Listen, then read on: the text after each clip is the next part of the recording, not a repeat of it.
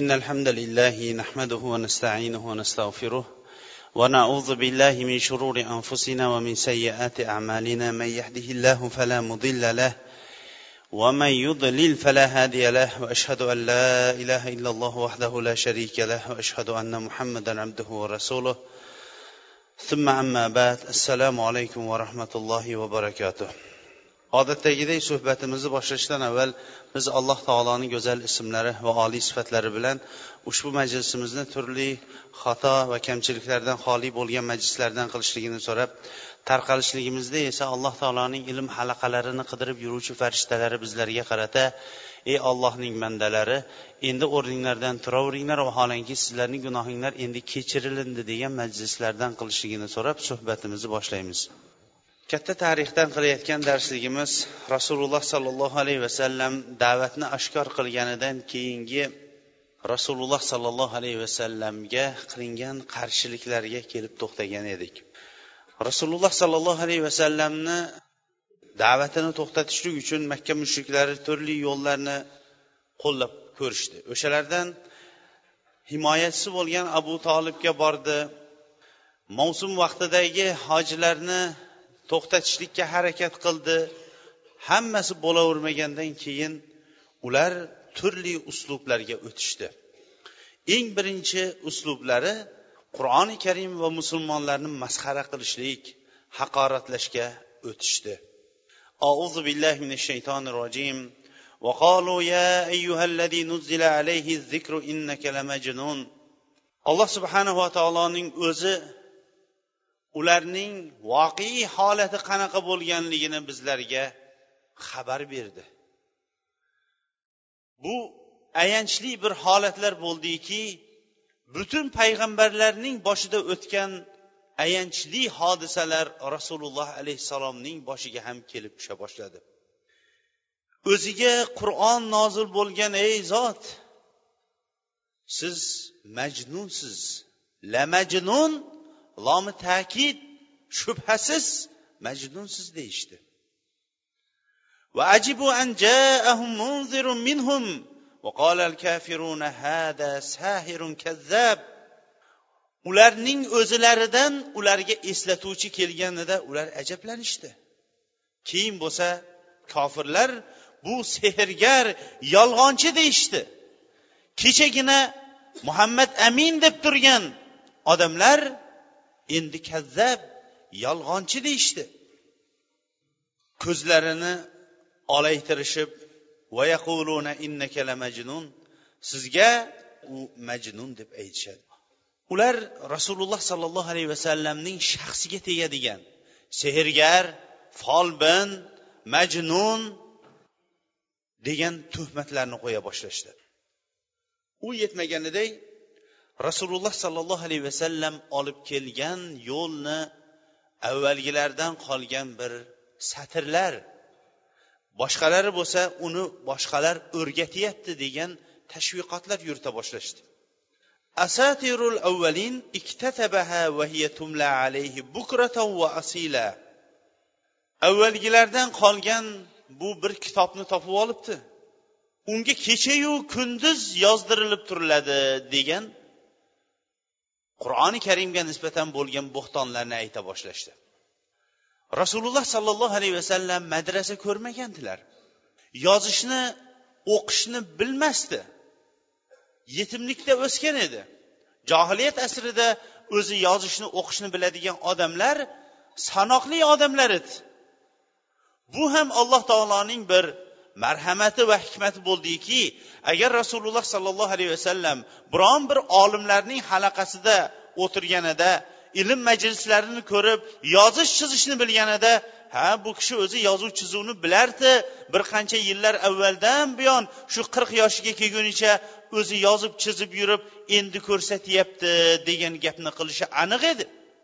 Lekin rasululloh sollallohu alayhi vasallam o'qishni ham yozishni ham bilmay turgan holatida uni butun makka ahlining hammasi u kishining yozishlik chizishligini bilmaganligini bilib tursalar ham aytishdilarki asatirul avvalin iktatabaha fahiya tumla alayhi bukratan va asila. Avvalgilardan qolgan bu satrlar unga kechayu kunduz imlo qilinib turibdi o'zi shuni yozib olgan dedi. Haqiqatdan agar bo'xton keladigan bo'lsa insonga oldi bilan orqasiga va bu bo'xtonga bu odam loyiqmi? Loyiq emasmi? Shu ish uni qo'lidan keladimi? Kelmaydimi unga qaramasdan? Xalq buni aytaveradi. Shuning uchun ham xalqimizning oyni etak bilan to'sib bo'lmaydi degan gapi ham shundan aytilingan bo'lsa kerak. Innama yuallimuhu bashar. Ba'zi mufassirlar buni rum desa ba'zilar forslik bir nihoyatda yozuv chizuvni yaxshi biladigan bir olim kishi kelib olib rasululloh sollallohu alayhi vasallamga bu narsalarni o'rgatib turibdi. Bir inson kelib bu narsalarni o'rgatib turibdi degan ekan. Boshqalari yana rasululloh sollallohu alayhi vasallamga ba'zi bir tashviqotlarni yuritib turib bu elchiga payg'ambarga nima bo'ldi?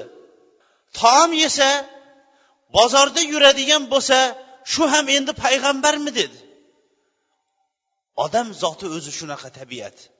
Issiqqa ham ko'nmaydi sovuqqa ham ko'nmaydi. Agar alloh subhanava taolo payg'ambarni inson jinsidan emas farishtalardan qilib jo'natganida bu farishtada bola chaqasi bo'lmasa yemasa ichmasa issiq sovuq muammosi bo'lmasa masjidga kirib olib allohga qulchiligini ibodatini qilaveradida degan bahonani qilardi.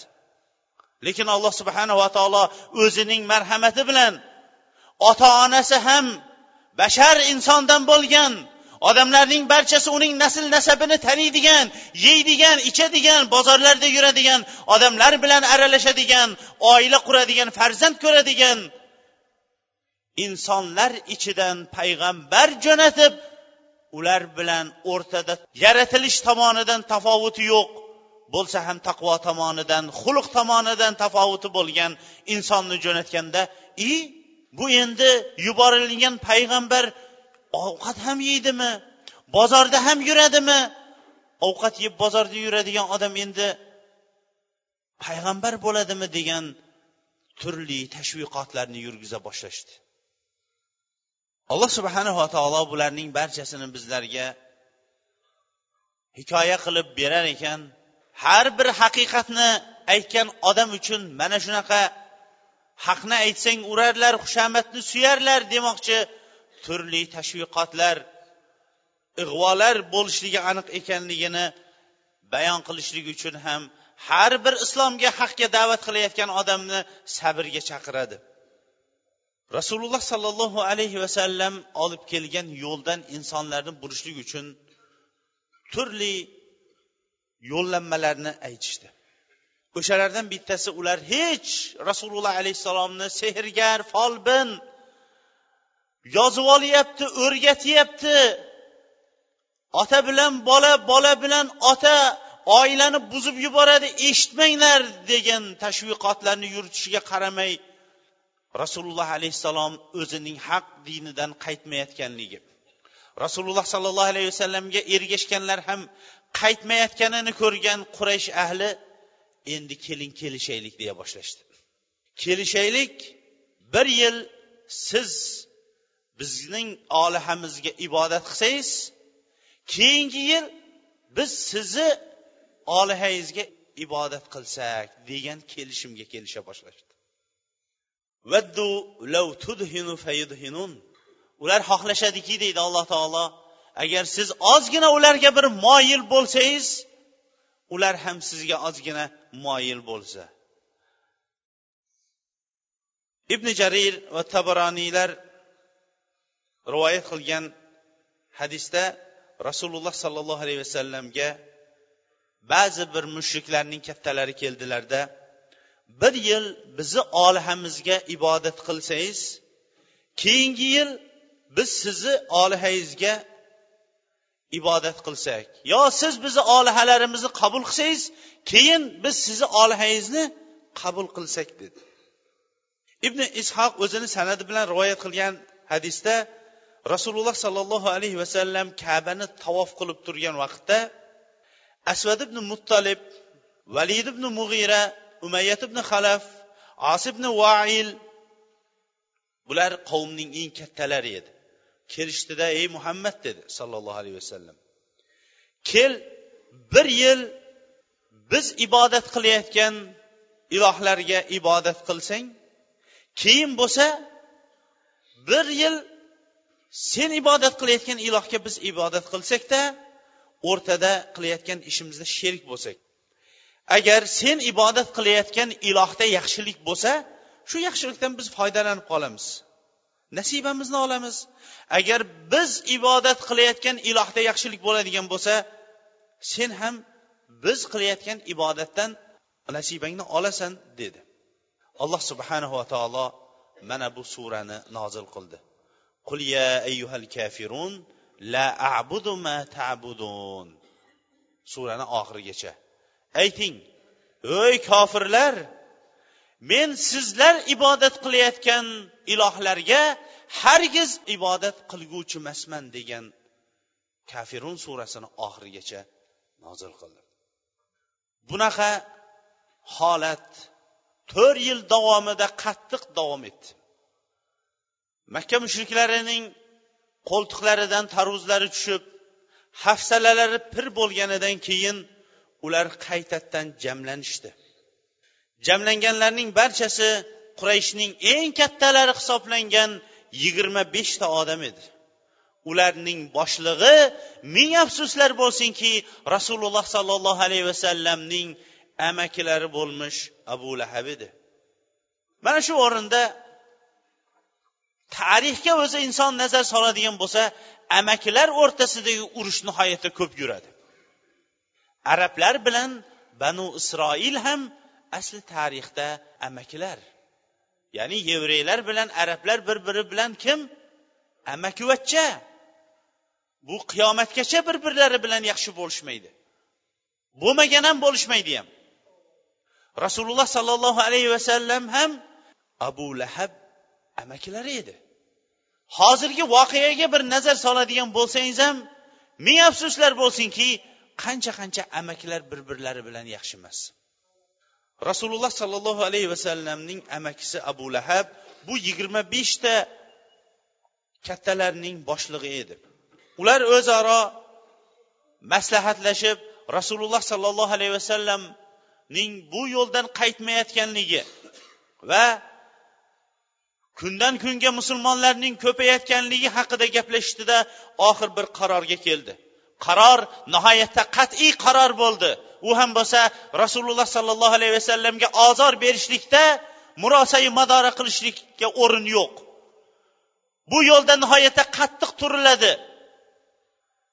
Bu sehrgar folbin kohin birov yozdirib kelyapti yozib qo'yyapti degan masalalar bu endi yengil bo'lib qoldi. Endi oydin ochiq qat'iy bular bilan urushishlikni e'lon qilishdilar. Vaholanki rasululloh sollallohu alayhi vasallam kim edi? Qurayshda qirq yoshlarigacha hurmat ehtirom bilan muhammad amin degan omonatdor degan laqabni olgan umrida biron bir marta yolg'on gapirishlik u kishidan biron bir dushmani ham kuzata olmagan. Sodiqlik bilan gapni qabul qilgan sodiqlik bilan gap o'zidan chiqqan nasl nasabi ham buyuk bo'lgan inson edi. U yetmaganday abu tolibday u kishiga ko'kragini qalqon qilib turgan himoyachisi bor edi. Banu hoshim butun bobolari butun dinning markazi bo'lib kelayotgan makkani boshchisi edi. Shunga qaramasdan bu kishiga qarshi kurash uchun ular qaqshatgich kurash bo'lishligiga qaror qilishdi. Ularning boshida abu lahab turardi. Abu lahab rasululloh sollallohu alayhi vasallamning eng avvalgi da'vatidan boshlab turib u kishiga qarshilik qilgan. Yuqorida biz rasululloh sollallohu alayhi vasallam butun makka qavmlarini safo tog'i oldida chaqirgan vaqtida abu lahabning o'rni mavqei qanaqa bo'lganligini bayon etgandik. Ba'zi bir rivoyatlarda o'sha vaqtda abu lahab qo'liga tosh olib rasululloh sollallohu alayhi vasallamning boshini yormoqchi bo'lganligi haqida ham bizlarga rivoyatlar kelgan. Abu lahabning ayoli ham tili abu lahabnikidan kammas edi. Ummu jamil binti harb bin umayya ya'ni abu sufyonning singillari edi. Tili zahar rasululloh sollallohu alayhi vasallamga nisbatan eridan kamaymagan ravishda nihoyatda adovati qattiq edi. Rasululloh alayhissalom o'tadigan yo'lga qayerlardandir tikonlarni olib kelib tashlardi. Kechasi bo'lsa eshigining tagini tikon bilan to'ldirib qo'yardi. Tili bilan bo'lsa o'tirgan turgan yerining barchasida rasululloh alayhissalomga zahrini sochib turardi. Fitna yo'lini bo'lsa ochib turardi. Rasululloh sollallohu alayhi vasallamga shu tabbat yada abi lahab abu lahabning qo'li kuysin deb turganda oxirida shu fitna o'tini ko'tarib yurgan ayoli ham qiyomatda qiyomat olovini ko'tarib turib azoblanishligi haqida oyat tushgan vaqtida buni eshitganidan keyin qo'liga qora ko'mirni ko'tarib keldida rasululloh sollallohu alayhi vasallam kabada abu bakr roziyallohu anhu bilan ikkovlari o'tirardi. Haloyiq ichida bir sharmanda qilaman deb keldida alloh subhanahu va taolo shu yerda ham rasululloh sollallohu alayhi vasallamga o'zining bir mo'jizasini ko'rsatdi. Jahl bilan kelib turgan abu lahabning ayolida rasululloh alayhissalomni ko'rsatmay qo'ydi. To'g'ri keldida ey abu bakr do'sting qani? dedi. Menga xabar yetdiki do'sting biz haqimizda ba'zi narsalarni o'qiyotgan ekan. Mana shu qo'limdagi ko'mir bilan o'qiyotgan og'zini qora qilib urmoqchi edim. Do'stingni topmayapman dedi. Keyin bo'lsa qaytib o'girilib ketdi. Abu bakr roziyallohu anhu hayron bo'lib rasululloh sollallohu alayhi vasallamga qaradida sizga yaxshilab qaraganda ko'rardiyu dedi. Rasululloh sollallohu alayhi vasallam ko'rmasdi. Chunki olloh uning ko'zini mendan ko'r qilib qo'ygandi dedi. Subhanaka ya rob ollohning qudrati buyukki. Ba'zi insonlarga ko'zni o'tkir qilib qo'yib bittasini ko'rib ikkinchisini ko'rolmaydigan qilib qo'ygan olloh pok va buyukdir. Abu lahab rasululloh sollallohu alayhi vasallamga aziyati nihoyatda qattiq bo'ldi. Payg'ambarlik kelishidan avval rasululloh sollallohu alayhi vasallamning ikki qiziga quda bo'lgandi. Utba va utayba o'g'illariga rasululloh sollallohu alayhi vasallamning ruqayya va ummu kulsum qizlarini olib bergandi. Rasululloh sollallohu alayhi vasallamga payg'ambarlik vahiy nozil bo'lganidan keyin o'g'illarga buyurdi. Endi bularni taloq qilib yubor deb rasululloh sollallohu alayhi vasallamga ozor berishlik uchun dushmanlik va ajabo insonlarni hatto qudalik rishtalarini ham buzib yuborishlikka bo'lib yuborishgacha olib bordi. Rasululloh sollallohu alayhi vasallamning ikkinchi o'g'li abdulloh vafot etgan vaqtda abu lahab o'zining izorini ko'targan holatda atrofdagi do'stlariga qarab yugurib borib xursand bo'lib xushxabar yetkazdi. Muhammad endi orti kesilindi farzandsiz qoladigan bo'ldi dedi. Vo ajabo xuddi payg'ambarlik merosdan meros o'tadiganday endi shu bilan ishi yakunlanadi deb boshqalarga xushxabar berdi. O'zi esa bozor ko'chalarida yurib rasululloh alayhissalomni sehrgar majnun degan gaplarni aytib yurardi. Haj mavsumlarida bo'lsa orqasidan tosh urib tuproq sochib bu meni amakim men bilaman u osmondan gapiradigan bo'lib qolgan derdi.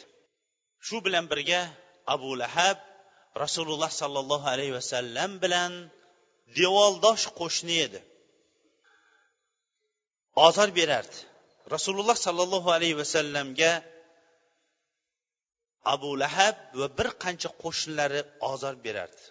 Ulardan abu lahab hakam ibn abil as bin umayya uqbat ibn ubay adiy ibn hamro as saqafiy ibn al asda al huzali bularning barchasi rasululloh sollallohu alayhi vasallamga qo'shni lekin hakam ibn asdan boshqa birontasi musulmon bo'lishmadi. Vo ajabo bozorda ketayotgan bir kishi asal sotayotgan odamni ko'rib vo ajabo asal ham sotilarkanda degan ekan. Asalni ham sotarkanda degan. Shunga o'xshash vo ajabo rasululloh sollallohu alayhi vasallamning amakilari bo'lib turib devoldosh qo'shnilari bo'lib turib iymon keltirmaganlar ham bo'lar ekanda. Rasululloh sollallohu alayhi vasallamga ular turli uyiga narsalarni otardi. Bu yomon qo'shnini uyiga yeriga otishlik o'sha vaqtda ham bo'lgan ekan. Qo'ylarning bachadoni qarinlar qoldiqlar shunaqa narsalarni otardi. Xosatan rasululloh sollallohu alayhi vasallam namoz o'qiyotganligini ko'radigan bo'lsa o'sha namoz o'qiydigan joyiga qarab shuni otardi. Bir kuni rasululloh sollallohu alayhi vasallam uyida namoz o'qib turardi. Abu jahl va uning hamroh ham tovoq do'stlari birga o'tirardi. Shunda ularning ba'zisi ba'zisi yaqalab turib kecha falonchilar bir tuya so'yuvdi. Shuning qorin ichak chavoqlarini kim olib kelib agar muhammad sajdaga boradigan bo'lsa boshiga qo'yib qo'yadi dedi. Shunda eng qavmning badbaxi bo'lgan uqbat ibn abil muid men olib kelib qo'yaman dedi. Olib keldi va rasululloh sollallohu alayhi vasallam sajda qilgan vaqtlarida orqa yelkalariga tuyaning ichak chavoqlarini qo'yib qo'ydi. Rasululloh sollallohu alayhi vasallam boshlarini sajdadan ko'tarmay turdilar. Qavm bo'lsa shunchalik qattiq kulishib ba'zisi ba'zilariga yelkalarini tirashtirib tirishtirgan holatda ular kulishdi moyil bo'lgan holatda. Hatto fotima onamiz keldilarda rasululloh sollallohu alayhi vasallamning yelkalaridagi ichak chavoqlarni olib tashladi. Rasululloh sollallohu alayhi vasallam boshlaridan sajdani ko'targandan keyin uch marta duo qildi. Duosida qurayshning haqqiga duo qildi. Bu ularga nihoyatda og'ir botdi. Chunki u o'rin haram duo ijobat bo'ladigan o'rin deb ular bilishardi. O'sha vaqtda rasululloh alayhissalomga shunchalik ravishda aziyat berayotgan qo'shnilar ham duoni ijobat bo'lishi qolishidan mushriklar bo'lsa ham ular qo'rqishardi. Nima bo'ldiki bu ummatga keyingilari bundan ham qo'rqmaydigan bo'lib qolishdi.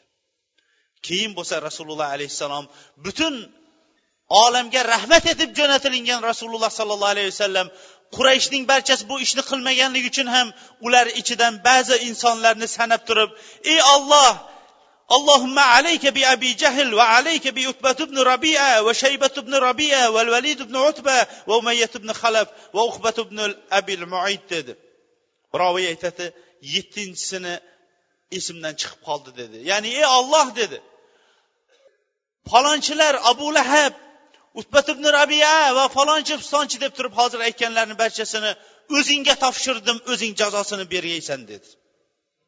Roviy aytadiki allohga qasamki rasululloh sollallohu alayhi vasallam aytganlarning barchasi barchasi ular badr jangida chuqurlikka burni bilan ishqalanib tortilib olib kelib tashlanganlarning barchasi bo'ldi deydi. Ammo uqbat ibn muid qavmning eng badbaxi. Rasululloh alayhissalom unga allohimma sallid alayhim kalban minal kilab. Ilohim unga itlarning birini bilan uni o'zing kifoya qil deb duo qildi.